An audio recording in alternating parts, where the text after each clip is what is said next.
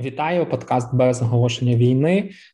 Ви напевно бачили, що в момент, коли Іран почав багато передавати е, своїх е, шахідів Росії, а також заявив про те, що може почати передати ракети до Росії балістичні дальністю 300-700 кілометрів, пожвавилась риторика Ізраїлю, який почав говорити про те, що якимось чином буде підтримувати Україну. Нічого конкретного, крім розвідданих, ми поки не побачили. Ну і ще Ізраїль бомбить е, різні заводи, які виробляють шахіди в Сирії.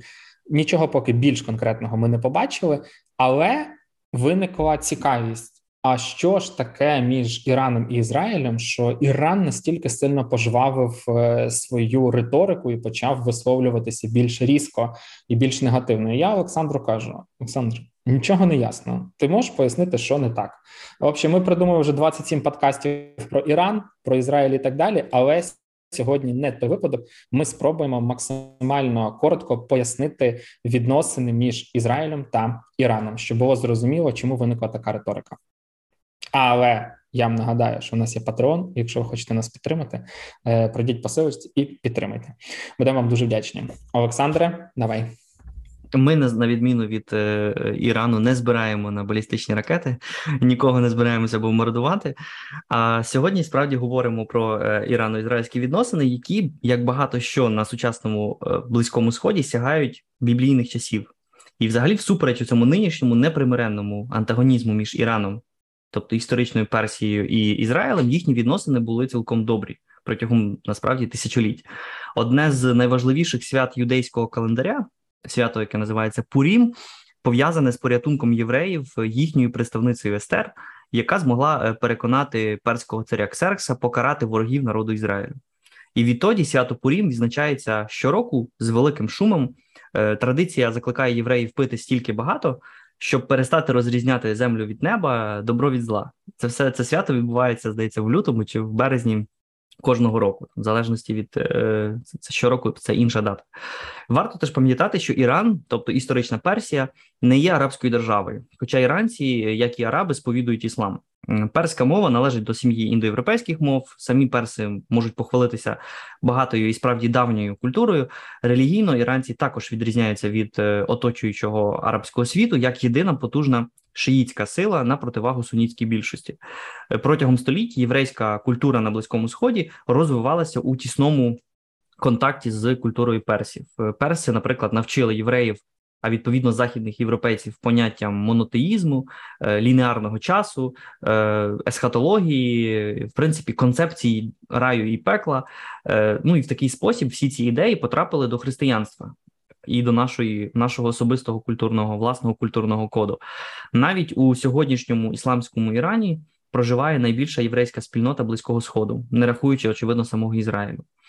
Е, взагалі, динаміка ізраїльсько-перських відносин почала змінюватися на початку ХХ століття коли зі зростанням популярності сіоністського руху, тобто ідеї створення у Палестині єврейської держави і переселення на близький схід євреїв з Європи, чимало євреїв почали з'являтися власне у Палестині. Ми розповідали попередньому якомусь котрому з попередніх подкастів про посилення е, арабо-ізраїльського конфлікту у 20-30-ті роки в Палестині, е, яка тоді була підмандатною територією Великої Британії. Але на відміну від арабського оточення, Іран на чолі з Резою е, Шахом Пехлеві займав прозахідну, більш пробританську позицію і фактично підтримував появу держави Ізраїль. Тоді, в 30-х роках ХХ е, століття, створення Ізраїлю у 1948 році шахський Іран сприйняв радше прихильно, бо вважав, що поява ще однієї прозахідної держави.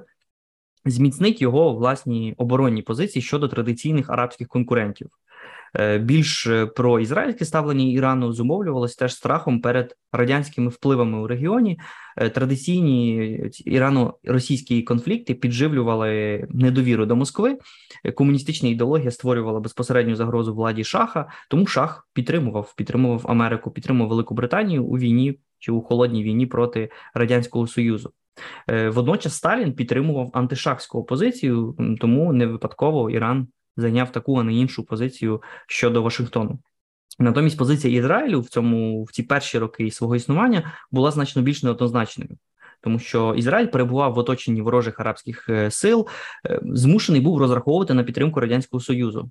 і теж Сполучених Штатів, очевидно, але хотів теж покращити свою демографічну ситуацію. І лише еміграція євреїв з радянського союзу до Палестини могла б змістити некорисну для Ізраїлю пропорцію щодо арабів у регіоні. До того ж, чимала кількість мешканців Ізраїлю відчували щиру вдячність Сталіну за перемогу війні. Війні проти нацизму і відповідно визволення концентраційних таборів, порятунок вцілілих євреїв, і на цьому тлі перші роки існування держави Ізраїль Іран був значно очевиднішим членом проамериканської коаліції ніж сам Ізраїль.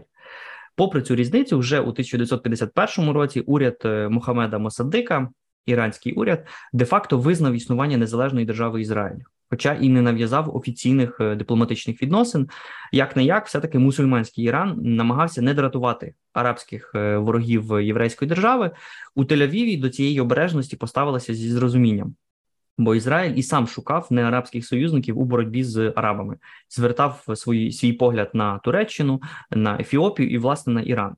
Е, після того як радянський союз, який початково підтримував е, повстання держави Ізраїль, почав фаворизувати його арабських ворогів на чолі з Єгиптом, євреї вже не ховаючись, оформили союз з шахським Іраном. Е, співпраця Тегерану і Тель-Авіву у 50-60-ті роки опиралася на спільні енергетичні і економічні інтереси, бо араби наклали ембарго на, на експорт нафти до Ізраїлю. Тому після 56-го року Іран побудував Ейлат Ашкелонський нафтопровід, рятуючи тим самим економічну безпеку Ізраїлю у відповідь США і Ізраїль допомогли Ірану з технологічними інноваціями, з кредитами е, на модернізацію, тобто економічно підтримували цю країну. Ізраїльські служби таємно навчали іранських військових, е, зокрема 400 іранських пілотів, десантників, артилеристів, які мали б обслуговувати продану Ірану високотехнологічну зброю. Західними країнами е, ірано-ізраїльські відносини нагадували шлюб з розрахунку тому що кожна зі сторін мала свою вигоду, хоча особливої любові в цьому подружжі не було. Е, І обидва з подружжя намагалися при цьому не привертати увагу е, інших сторін до свого своїх взаємин.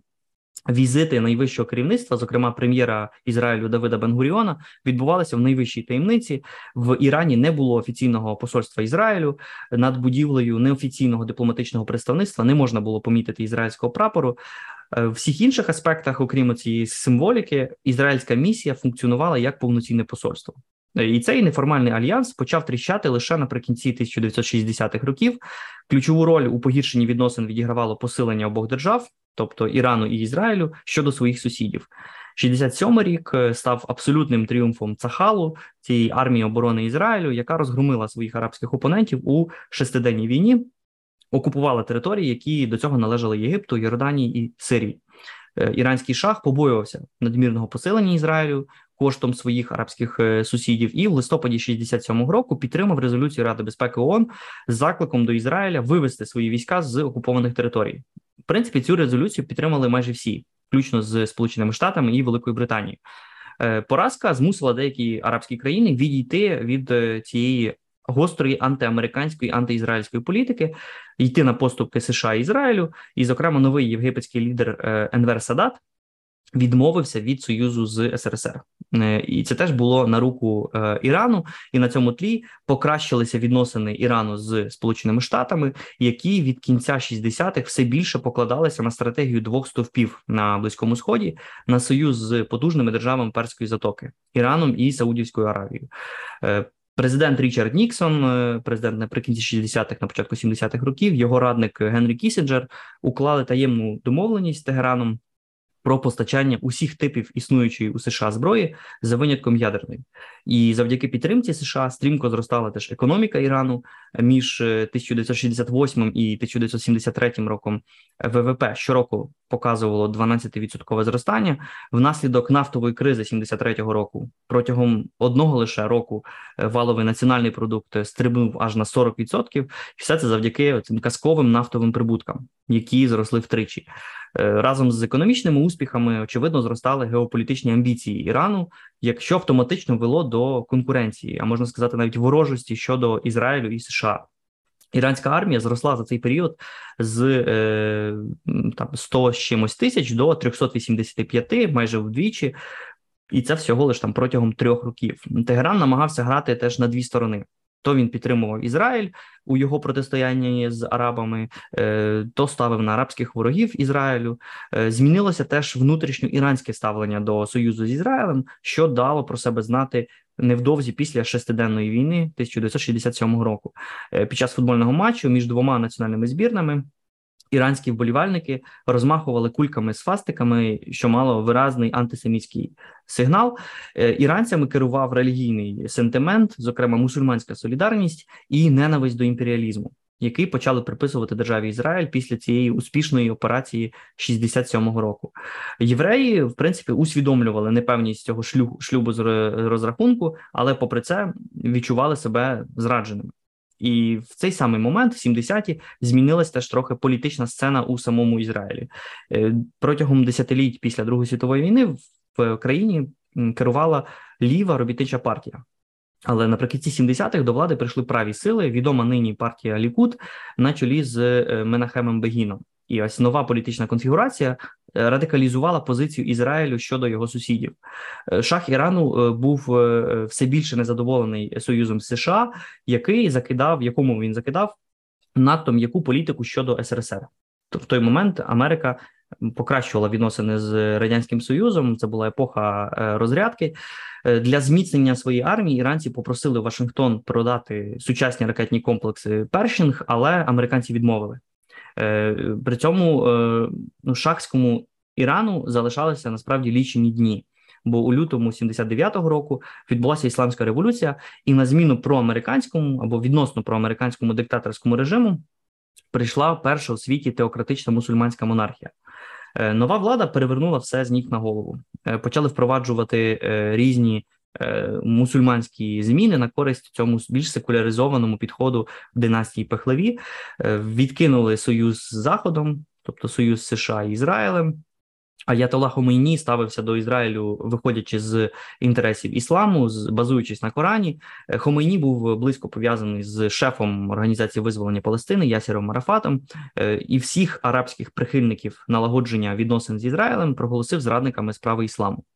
Е, втім, мусульманські фанатики не мали доброго розуміння, як керувати державою і як взагалі е, е, як вести вдалу ефективну зовнішню політику. Вони налаштували проти себе значну частину армії. Військовий бюджет відразу скоротився вдвічі. Прихильники шаха серед військових покинули країну. Тим не менше, у мусульманських революціонерів в Ірані були серйозні завойовницькі амбіції, які спрямовувалися проти всіх, хто кого Аятолла вважав американськими маріонетками включно з деякими арабськими державами, і очевидно з Ізраїлем. Е, відповідно, іранська революція 79-го року перевернула геополітичний баланс на, на близькому сході, позбавила Вашингтон і Ізраїль потужного прозахідного союзника. Е, якщо для Америки це був е, неприємний символічний удар, то для Ізраїлю влада Аятоли становила смертельну загрозу, і при цьому, всупереч цим численним стереотипам, ще від часів Бенгуріона, першого прем'єра Ізраїлю, держава старалася знайти мусульманських союзників, тобто будувала приязні відносини з однією арабською країною, а це мало б показати іншим користь з доброго співжиття з Ізраїлем. Е, євреї, в принципі, е, усвідомлювали безперспективність війни проти всіх. Тому навіть після іранської революції 79-го року не припинив е, Ізраїль, не припинив гнучкої дипломатичної гри у відносинах з режимом новим режимом Аятолла Хомейні.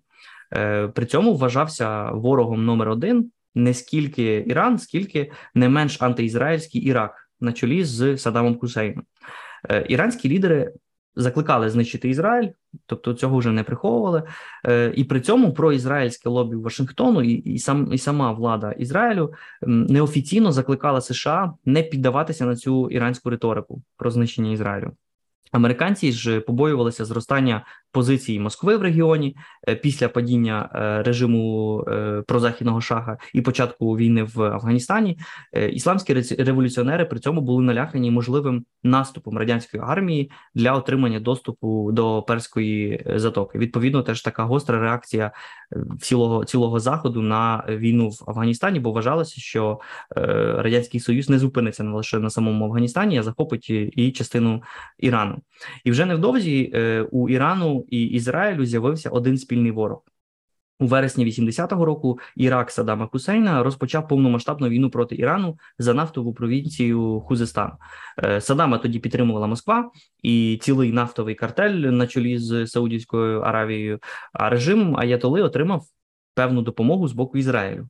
Е, війна тривала довгі вісім років, е, забрала один мільйон людських життів. Економічний збиток рахується десь на 350 мільярдів доларів. До речі, цю війну певний час порівнювали з е, нинішньою українською війною, російсько-українською війною, вважаючи, що війна проти Росії теж займає дуже багато років і буде величезним ударом по е, економіці і України і Росії. Е, При цьому е, під час цієї війни Іран ще більше радикалізувався. Він заручився підтримкою ліванської екстремістської організації Хезбола. Хезбола запевнювала для Ірану обмінний фонд.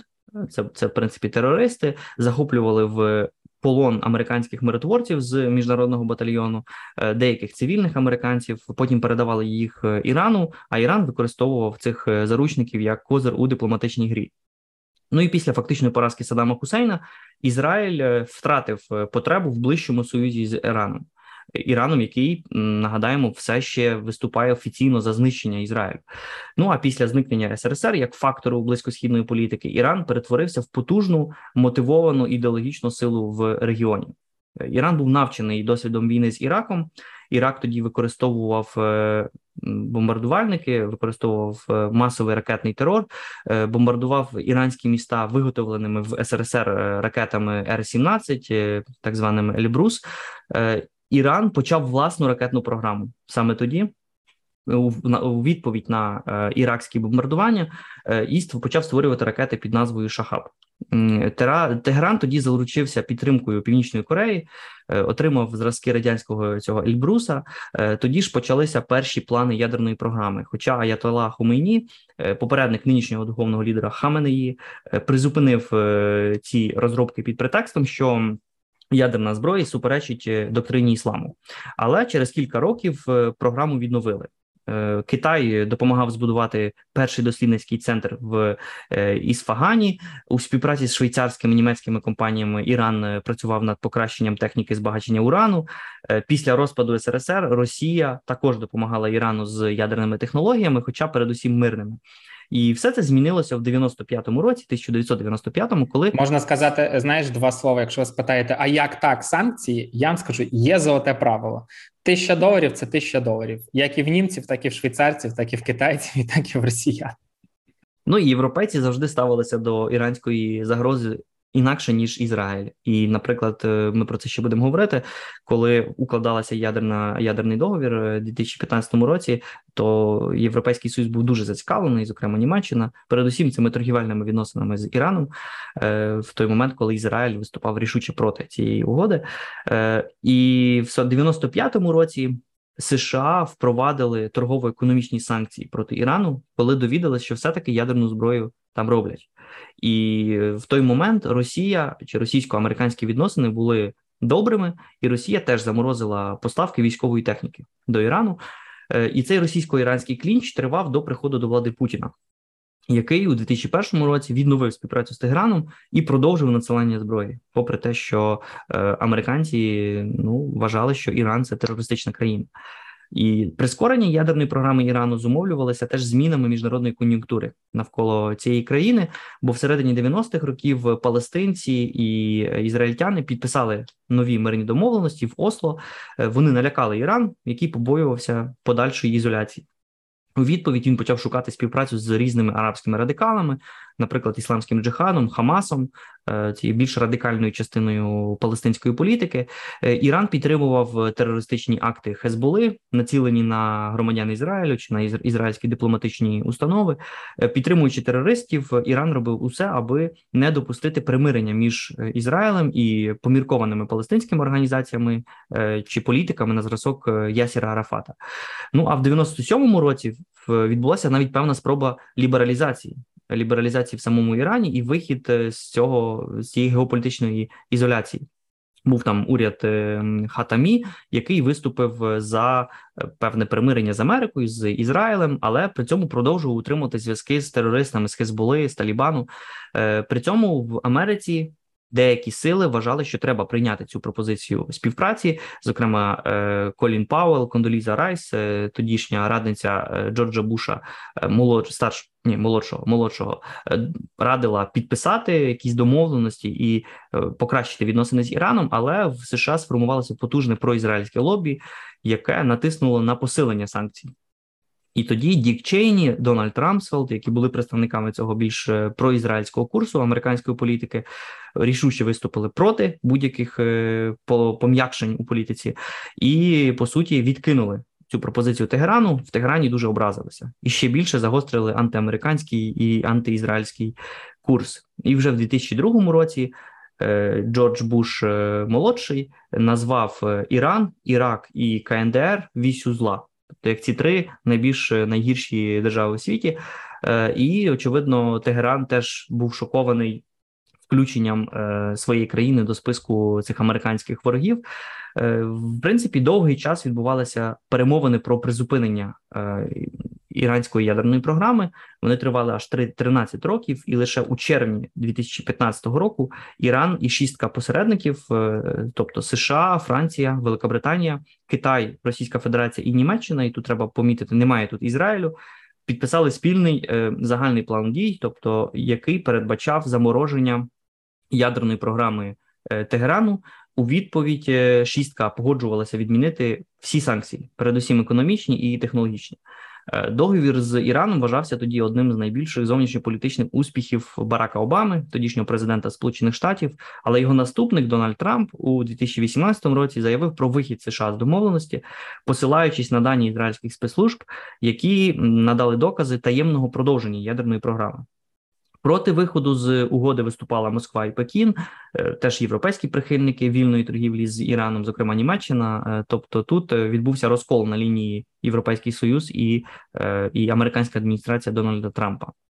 При цьому тегеранська відповідь на відміну угоди і нові санкції була теж дуже традиційною. Посилення антизахідних е, політиків на нових виборах президентом обрали Ебрагіма Раїсі, цього нинішнього е, президента країни, який був представником антиізраїльських консервативних сил. Е, водночас ісламістська еліта Ірану зберігає, мені здається, навіть до сьогодні свій прагматизм. На практиці вона відмовилася від ідеї експорту ісламської революції ідеї, яку прийняли ще в 80-ті роки, на користь тісних взаємин з іншими геополітичними ізгоями. Такими як Росія або поганими хлопцями, як як Китай, Росія і Іран активно співпрацювали в Сирії, будують вони досі плани транспортного коридору в Каспійському регіоні. Сам Путін, в принципі, все більше нагадує Аятолла Хаменеї, Е, своїми фанатичними ідеями. Е, путінізм, е, мені здається, вже стає європейським варіантом агресивної ісламської релігії. Путін оголосив фактично джихад цивілізованому світу і у цьому знаходить природнього союзника в Теграні. Ізраїлю це очевидно не подобається не подобається ця близька ірано-ізраїльська співпраця, про що свідчить останні соцопитування щодо ставлення мешканців Ізраїля до російської війни проти України, яка і це ставлення поступово покращується на користь все більшої підтримки Ізраїлю для України. Тим не менше, Ізраїль на перший план ставить свої власні безпекові побоювання. У зв'язку з остаточним переходом Росії на сторону ісламських сил, е, і справді е, Ізраїль позиціонує свій конфлікт з Арабами і з Іраном як протистояння єдиної близькосхідної демократії, тоталітарній е, теократії, яка ненавидить все пов'язане з Заходом. Е, але і як і Тегеран, Ізраїль е, приймає при цьому дуже гнучку політику, політику, яка, на жаль, в нашому випадку заморожує або сповільнює надання Україні серйозного озброєння. Хотів додати два моменти. Спочатку хотів додати один, але буквально щойно з'явилася інформація, що шахіди більше не можна називати дронами камікадзе, е, тому що це ображає справжніх японських камікадзе, і це не жарт. Я це щойно прочитав е, як репост якогось японського видання. Е, я не знаю, це, дро... це дрони джахіди. Ну, давай, давай так. Якщо Джи... Путін у нас дрон... джихад... джихадист. джихадист, твої паралелі інколи мене просто вбивають. Е, це слово не можна використовувати зараз. Вражають. Да. А ще я хотів сказати: якщо ви раптом думаєте, от раптом ви собі задумались, а як так, що Іран там під санкціями в дупі і так далі. А вони і дрони роблять, і ракети. В них є це все. Насправді, Олександр у цьому випуску відповів на ваше питання. Їм дуже багато постачали зброї, і вони навчилися ну не просто її використати і забути, а вивчили її і подумали, як можна на свій лад щось зробити. І тут є, до речі, дуже хороший приклад. Я думаю, що велика кількість наших слухачів вже подивилися фільм новий Top Gun Maverick. І очевидно, там якби не називається проти якої країни вони знищували цю ядерну зброю, але е, тепер ви можете на 100% розуміти, що це Іран. Ну от вони от е, зробили це знищення. І е, якщо ви уважно дивилися в самому е, наприкінці, верніше Ось цей, е, як там його звати, Том Круз. Він е, сідає от цим е, пацанятком в старий літак. Це F-14. Так, от це якби не видумка. США дійсно давали F-14 колись давно Ірану, і от вони ось це отак от обіграли. Ну використали в сюжеті, і от маючи такі різні розробки, Іран зміг використати їх не е, лише напряму, а й для того, щоб їх не знаю, там розібрати і створити свою якусь е, свій військово-промисловий комплекс. Ну не знаю, може залужний вже теж там втиху розібрав один Хаймарс і десь на задньому дворі будує ціле виробництво по створенню. Ну, у нас проблема. У нас просто всі люди, які займалися е, такого типу озброєнням, це різні богуслаєви з Мотор Січі. І я думаю, що дуже є такий шанс або є така побоювання, що якщо почнуть почнуть розбирати, то креслення дуже швидко опиняться десь в Москві. Тому я б, мабуть, на місці залужного особливо не спішив би з розбиранням цієї зброї. Да, ну е, одним словом, е, постаралися пояснити, що ж така за ситуація між е, Ізраїлем та Іраном. Взагалі, тема Ірану. Випадково стала дуже цікавою. Як же ж так сталося, що Іран тепер за за росіян і підтримує їх не не цивілізований світ. І ми з Олександром плануємо ще кілька випусків записати, тому що загалом Іран е, дуже ну дуже цікава країна. Дійсно, вона досить довгий час не була настільки ісламізованою. Вона була вільною. Мені в голову зараз не проходить це розумне слово, якою вона була але цивілізованою. Про вестернізованою. Теж ні. Ну коли вона Секуляризо... не коли не релігійна. Секуляризована. Світська, світська, от коли вона була світською країною, е, і а потім що сталося, то сталося. Ну і загалом, як вона так багато років була під е, тиском санкцій, але все одно Іран ну так чи інакше якось живе далі. Тому я думаю, що ми найближчим часом запишемо ще кілька випусків, щоб про це розповісти. Це мені здається цікаво. Якщо вам також е, пишіть, можливо, є якісь конкретніші деталі, конкретніші моменти з історії цієї країни, які б ви хотіли почути. А ми підготуємо, знайдемо інформацію і розкажемо. На цьому будемо закінчувати. Вибачте, що про спойлерив е, вам Gun Maverick, якщо ви його ще не дивилися. Подивіться, дійсно поганий фільм. Е, да. На цьому будемо закінчувати. Якщо вам подобаються наші випуски, підписуйтесь на Patreon і ставте нам лайки, вподобайки і шерте, будь ласка, наш подкаст. Ми будемо за це дуже вдячні. Всього найкращого і щасти. Щасти.